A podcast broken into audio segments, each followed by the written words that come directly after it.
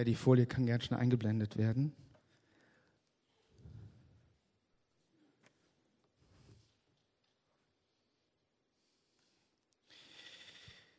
Ich möchte euch mit hineinnehmen in das Volk Israel und so ein bisschen auch die Frage, wie das Volk mit Sterbeprozessen umgeht.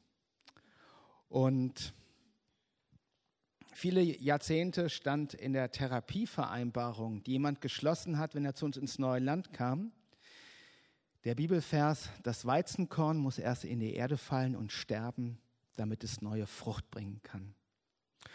Und wir haben im Therapiekonzept dann richtig auch niedergeschrieben, dass damit verbunden ist alles, was deine Sucht angeht, alles, was dein altes Leben angeht, alles, was die Macht der Droge angeht. Es ist wichtig, dass das Alte stirbt und du ganz bewusst dein altes Leben auch ablegst, damit ein neues Leben wachsen kann. Und letzten Endes ist jeder davon betroffen, nicht nur drogenabhängige Menschen. Es geht darum, dass wir innerlich verändert und erneuert werden und dazu gehören auch Sterbeprozesse, die innerlich stattfinden. Meine Frau liebt Ikea, ich nicht.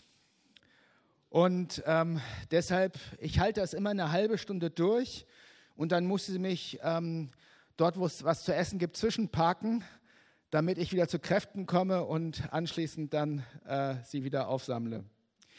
Meine äh, Frau lebt es auch, Dinge zu erneuern. Also so einfach nach einer gewissen Zeit zu sagen, dieses Zimmer müssen wir jetzt mal wieder neu einrichten. und ähm, ja, tatsächlich ist das ja so, dass ähm, manches dann nach einer gewissen Zeit alt wirkt. Und wir haben auch als neues Land gemerkt, um zukunftsfähig zu bleiben, für eine neue Generation, auch an Mitarbeitern, an vielen anderen ist es immer wieder zu schauen, wo gilt es auch alte Strukturen zu überprüfen, nicht an alten Strukturen festzuhängen. Oft glorifizieren wir auch das Alte und denken, ja, das sah früher viel schöner aus, das muss nicht neu, das geht noch. Es hat vieles mit dem zu tun, was auch so eine Raumumgestaltung angeht. Im Alten und Neuen Testament lesen wir von vielen Menschen, von vielen biblischen Personen, die ihren Ort verlassen haben und sich auf dem Weg gemacht haben, manchmal noch nicht wussten, wo die Reise hingeht. Das Volk Israel, Abraham, es gibt so viele, die das gewagt haben, das Alte zu verlassen, ohne dass sie eine Sicherheit hatten, was das Neue sein wird. Und heute, wir Westeuropäer sind ja schon auch echte Sicherheitsfanatiker. Und ähm, jetzt das Haus der Hoffnung ist fertig, ähm, aber wir haben jetzt noch keine Abnahme vom Bauordnungsamt mit allen Brandschutzauflagen, mit all dem, was nötig ist. Das wird noch spannend, ob wirklich auch alles stimmt und der Bau abgenommen werden kann. Möglichst auch zu dem, dass er für die Nachsorge, für die Hilfe in besonderen Wohnformen, für Kostenträger dann auch abgenommen wird. Und die Auflagen werden ja immer höher. Und ich glaube, das macht was auch mit unserem westlichen Herzen.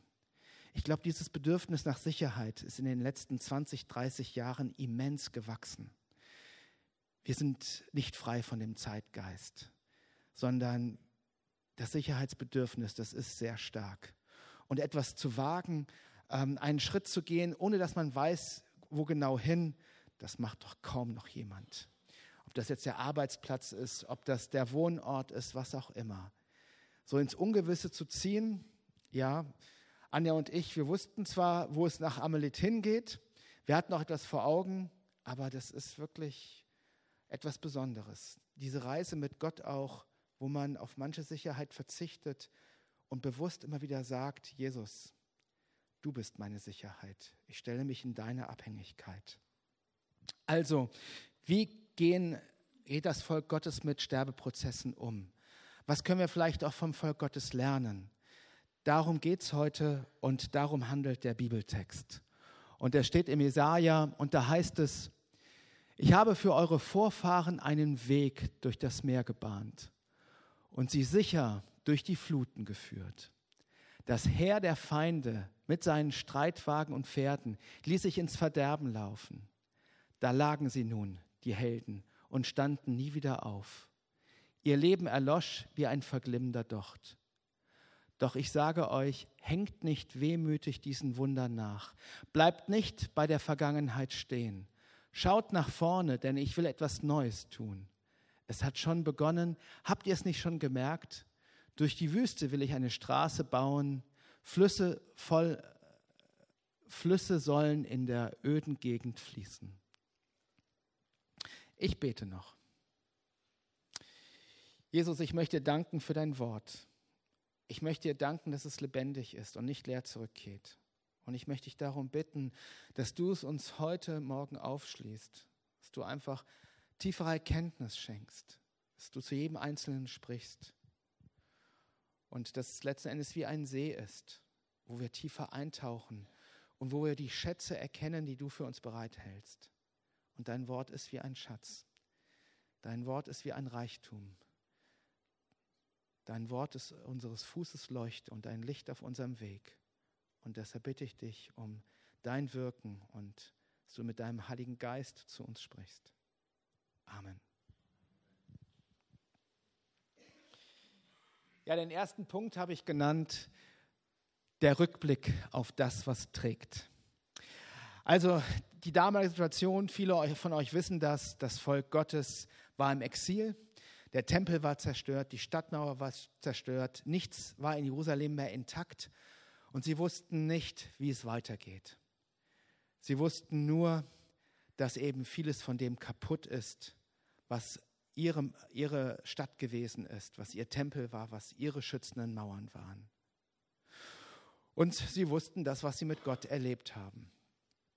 Und somit weist als erstes Jesaja auch auf das hin, was letzten Endes der Ursprung gewesen ist. Damals, als sie aus Ägypten ausgezogen sind und damals, als Gott vor ihnen hergezogen ist und alle Feinde sie nicht niederschlagen konnten.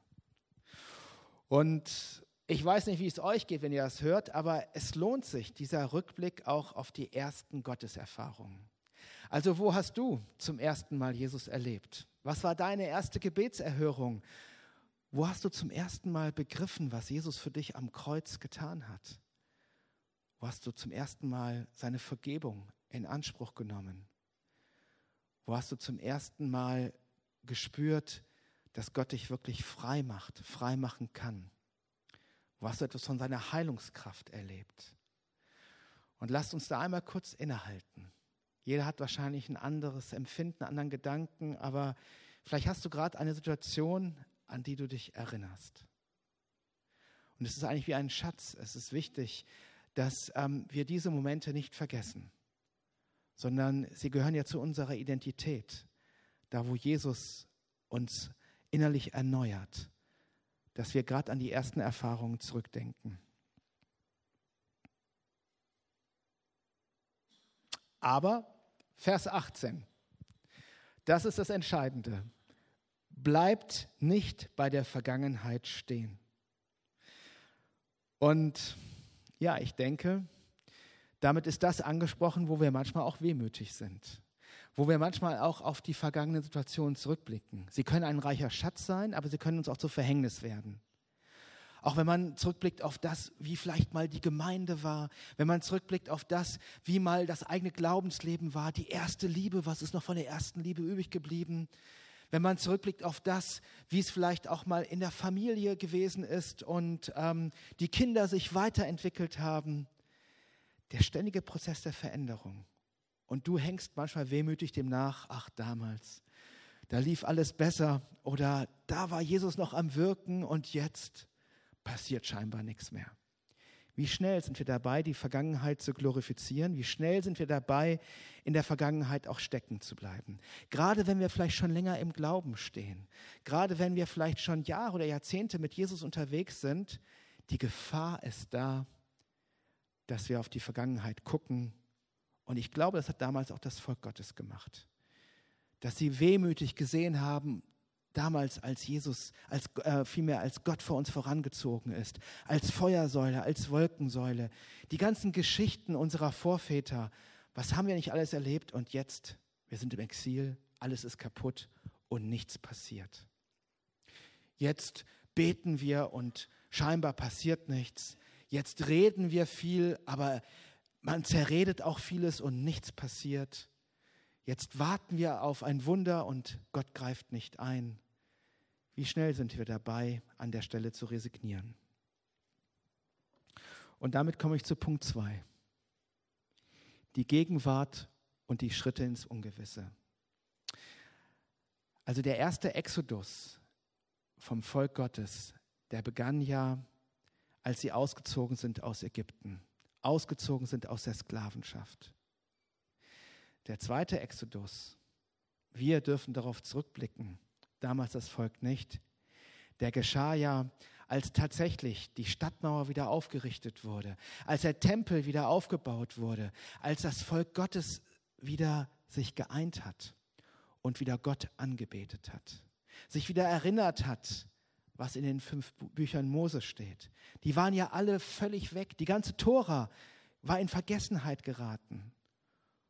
Und Esra, Nehemia und dann eben auch David und Salomo, sie alle haben dazu beigetragen, dass eben im zweiten Exodus das Volk Gottes zurückkehrt und wieder richtig an Gott auch dran ist, die Götzen wegschafft und wieder im Tempel angebetet wird. Ein langer Prozess. Und jetzt sagt Jesaja hier an der Stelle: Siehe, ich schaffe Neues, erkennst du es denn nicht? Und was müsste eigentlich die Antwort sein, die das Volk gibt im Exil? Die ehrliche Antwort müsste sein: Nein, wir erkennen nichts. Da ist nichts vorhanden.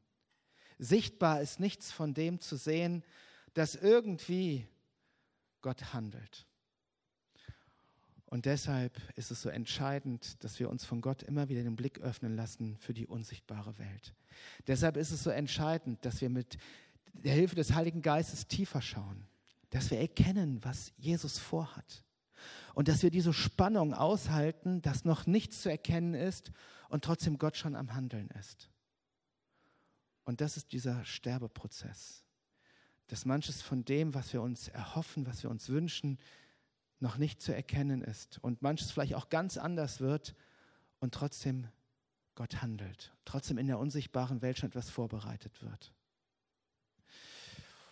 Ich habe mal eine Zeit lang Träume gehabt, also ich träume auch heute noch, jeder träumt, aber wo Gott durch Träume geredet hat. Und in dieser Traumserie, ich war kurz vorher auf einem Missionsansatz in China gewesen, in dieser Traumserie sind immer Chinesen gestorben. Und ich dachte mir, was ist das? Es war so eine Reihe von ähm, äh, Chinesen, die im Kreis saßen und einer nach dem anderen ist tot umgefallen. Und ich dachte mir, das kann doch nicht wahr sein. Was will mir Gott mit diesen Träumen zeigen? Und das war tatsächlich auch eine Zeit, wo ich ähm, aus einem Missionseinsatz zurückkam und nicht wusste, was Gott mit mir vorhat. Und viele Pläne, viele Gedanken hatte, aber sie alle sind zunichte geworden. Und ich habe gemerkt, Gott nimmt mich in die Schule, wo es darum geht, dass manches in mir auch sterben musste, auch an unguten Sachen, an Sachen, wo ich mich immer wieder verunreinigt hatte, damit Neues entstehen kann. Und dass dieser Sterbeprozess total wichtig ist. Und das waren die Chinesen gewesen. Ähm, das war tatsächlich ähm, die Personen im Traum, die standen dafür, für das, was in mir sterben sollte. Manchmal haben wir ganz kuriose Erlebnisse im Alltag, die wir nicht einordnen können. Oder wir haben Träume, die wir nicht begreifen können. Aber es ist wichtig, an der Stelle hinzuhören und sich die Zeit zu nehmen, damit wir tiefer blicken können. Ich glaube, die Gefahr ist von dem, wenn wir in der Hektik des Alltags eingenommen sind, dass wir oberflächlich bleiben und dass wir die inneren Prozesse nicht richtig deuten und erkennen können, weil dafür braucht es Zeit. Und wir sind manchmal so, wir suchen gerne Abkürzungen. Wir versuchen möglichst schnell etwas zu erfassen, zu begreifen. Wir sind an vielen Stellen auf der Überholspur. Und Gott sagt, nein, ich will dich in die Ruhe bringen und ich will dich läutern. Es müssen Dinge sterben, damit etwas Neues wachsen kann und das braucht Zeit. Siehe, ich schaffe Neues, erkennst du es denn nicht? Können wir diese Spannung aushalten? Es ist eine starke Verheißung. Wir sehen etwas nicht und doch wird etwas gebaut. Und das war auch im Haus der Hoffnung so. Damals hat Jochen Buhr gedacht, ja, fünf Jahre Bauzeit, dann sind wir fertig. war nicht so, wurden 20 Jahre draus. Und die 20 Jahre haben uns als neues Land auch geläutert. 2011 hatten wir eine tiefe finanzielle Krise, weil wir alles Geld aufgebraucht haben, unter anderem wegen dem Haus der Hoffnung. Und ähm, wir hatten eine Krise als Verein. Wir wussten nicht weiter. Unsere ganze Schutzmauer, die wir finanziell hatten, die wir durch Gemeinden hatten, durch den Verein hatten, vieles war niedergerissen. Und wir mussten unsere Hände falten und haben über ein Jahr gebraucht, um uns als Verein neu aufzustellen.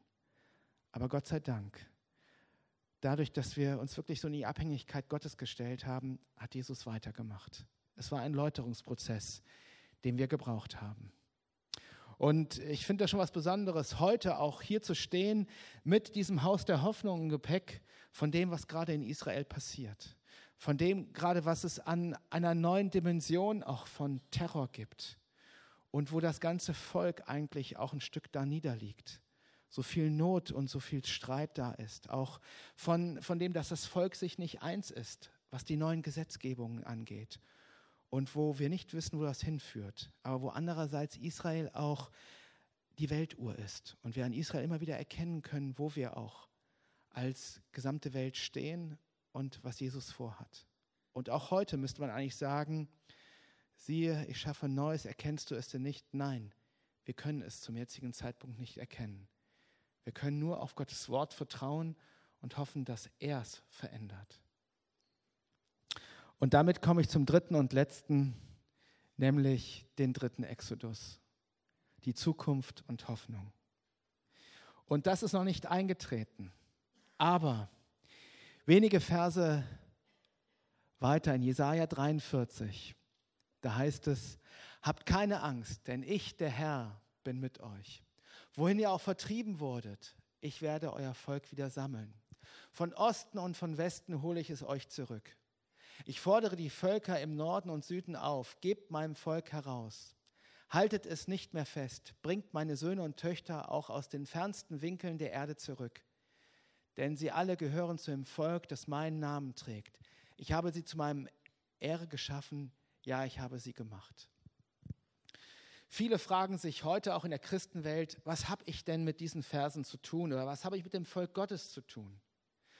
Es gibt auch Polarisierungen, wo das überbewertet wird.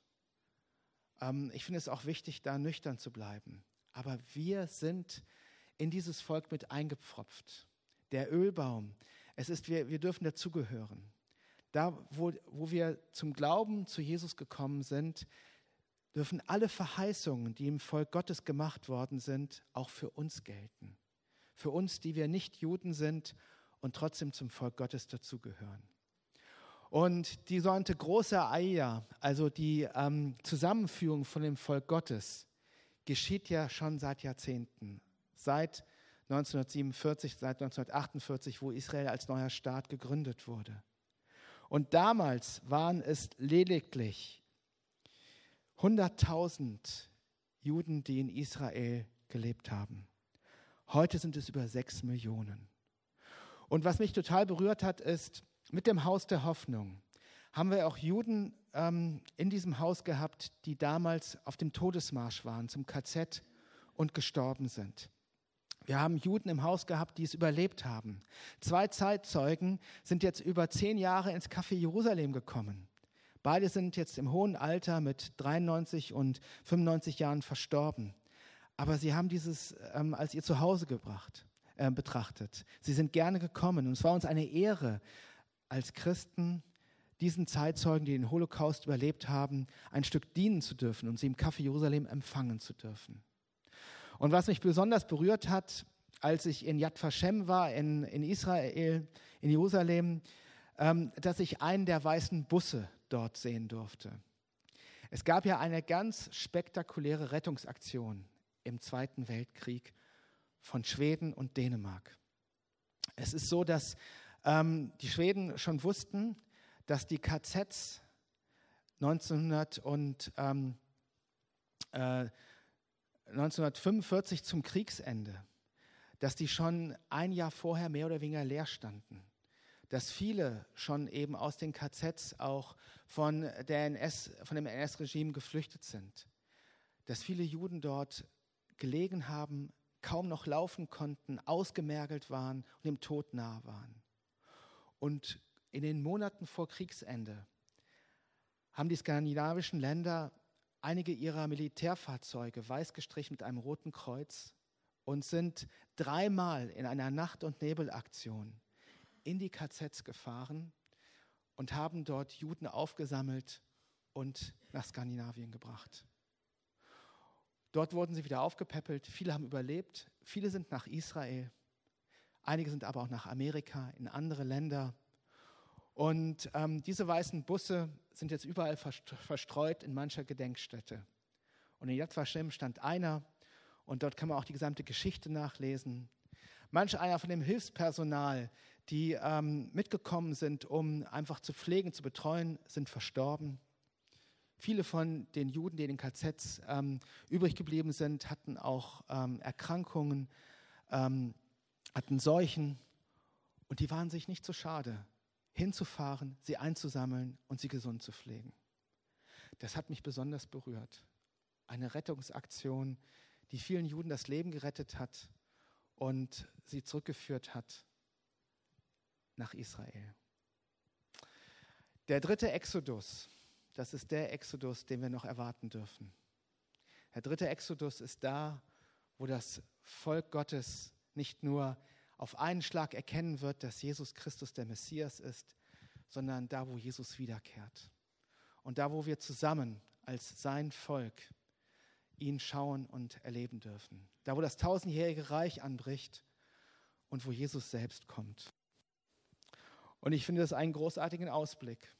Und ich finde es ein Vorrecht, dass wir mit dem Haus der Hoffnung dafür auch eine Stätte bereiten dürfen, wo jetzt schon eben auch ein Stück Gottes Reich gebaut wird. Wir müssen nicht warten, sondern jeder von uns darf heute schon loslegen und beginnen, dafür zu sorgen, dass da, wo Jesus wiederkommt, dass sein Reich ein Stück weiter gebaut worden ist. Durch euch als Gemeinde, durch das, was wir in unseren Familien oder eben auch auf unserem Arbeitsplatz leben. Das ist das, was möglich ist. Und wenn es um diesen Sterbeprozess geht, dann geht es auch darum, dass die Frage ist, wie wir unser Leben gestalten. Ich war einmal, einmal sehr berührt und damit will ich auch enden, als ich eine Seminarreihe in der Fachhochschule erleben durfte, wo eine Jüdin von dem berichtet hat, wie sie Kinderzeichnungen von vielen Kindern gemalt hat und wie unterschiedlich jüdische Kinder malen und deutsche Kinder malen. Und zwar ging es einfach um das Thema Krieg. Es ging um das Thema Leid. Es ging um das Thema Schmerz. Und viele deutsche Kinder haben tatsächlich mit Rot und Schwarz Panzer, Kriegsfahrzeuge gemalt und ähm, Blut und eben auch Feuer. Jüdische Kinder haben ihr Wohnzimmer, ihr Schlafzimmer gemalt. Es waren bunte Farben und in irgendeiner Ecke lag die Gasmaske. Es war das Erleben von dem, was sie während des Golfkriegs miterlebt hatten und wie mit Krieg umgegangen wird. Wir lassen uns unsere Freude nicht rauben. Die Freude am Herrn ist unsere Stärke. Wir wollen das Leben trotzdem weiterleben und genießen. Und der Krieg, der Terror, der Schmerz und das Geschrei gehört dazu. Es ist mit drin. Und es hat mich sehr bewegt. Wie gehe ich persönlich mit Schmerz um? Wie gehe ich persönlich mit Schwere um? Wie gehe ich persönlich mit Sterbeprozessen um, wo etwas wehtut, wo eine tiefe Traurigkeit da ist? Es ist eine Ermutigung, sich nicht die Freude rauben zu lassen, das Leben weiter auch zu genießen, ganz bewusst zu leben, die Lebensqualität, die Jesus uns gibt, dass wir uns dafür Räume nehmen, dass wir feiern, dass wir an der Stelle wirklich auch Gott dienen. Ich ende mit diesem Text. Egoistische Vorstellungen, eigene Wünsche, Ungeduld, Stolz sollen sterben damit die Hoffnung, der Ausblick auf den sich erneuernden Menschen in Christus leben kann. Deshalb brauchen wir Korrektur, eine gute Zweierschaft, das Lesen im Wort Gottes, gerade in Situationen, wo wir nicht weiter wissen. Manchmal kann eine Glaubenskrise dazu dienen, in diesen Prozess wieder vertieft einzusteigen. Innerer Zerbruch hat viel damit zu tun, dass unsere Vorstellungen oft nicht mit denen von Gott übereinstimmen. Halte die Spannung aus und suche keine Abkürzung. Lass dir nicht die Freude rauben und genieße das Leben. Die Auswirkungen sind immer, dass wir im Glauben wachsen, fester werden und unsere Beziehungsfähigkeit zu Gott und Mitmenschen größer wird. Wir werden jetzt noch eine Lobpreiszeit, eine Gebetszeit haben. Ich lade dazu ein, dass da, wo Gott zu uns gesprochen hat, dass wir mit ihm in Dialog gehen und dass wir ihm das sagen, was uns auf dem Herzen liegt. Amen.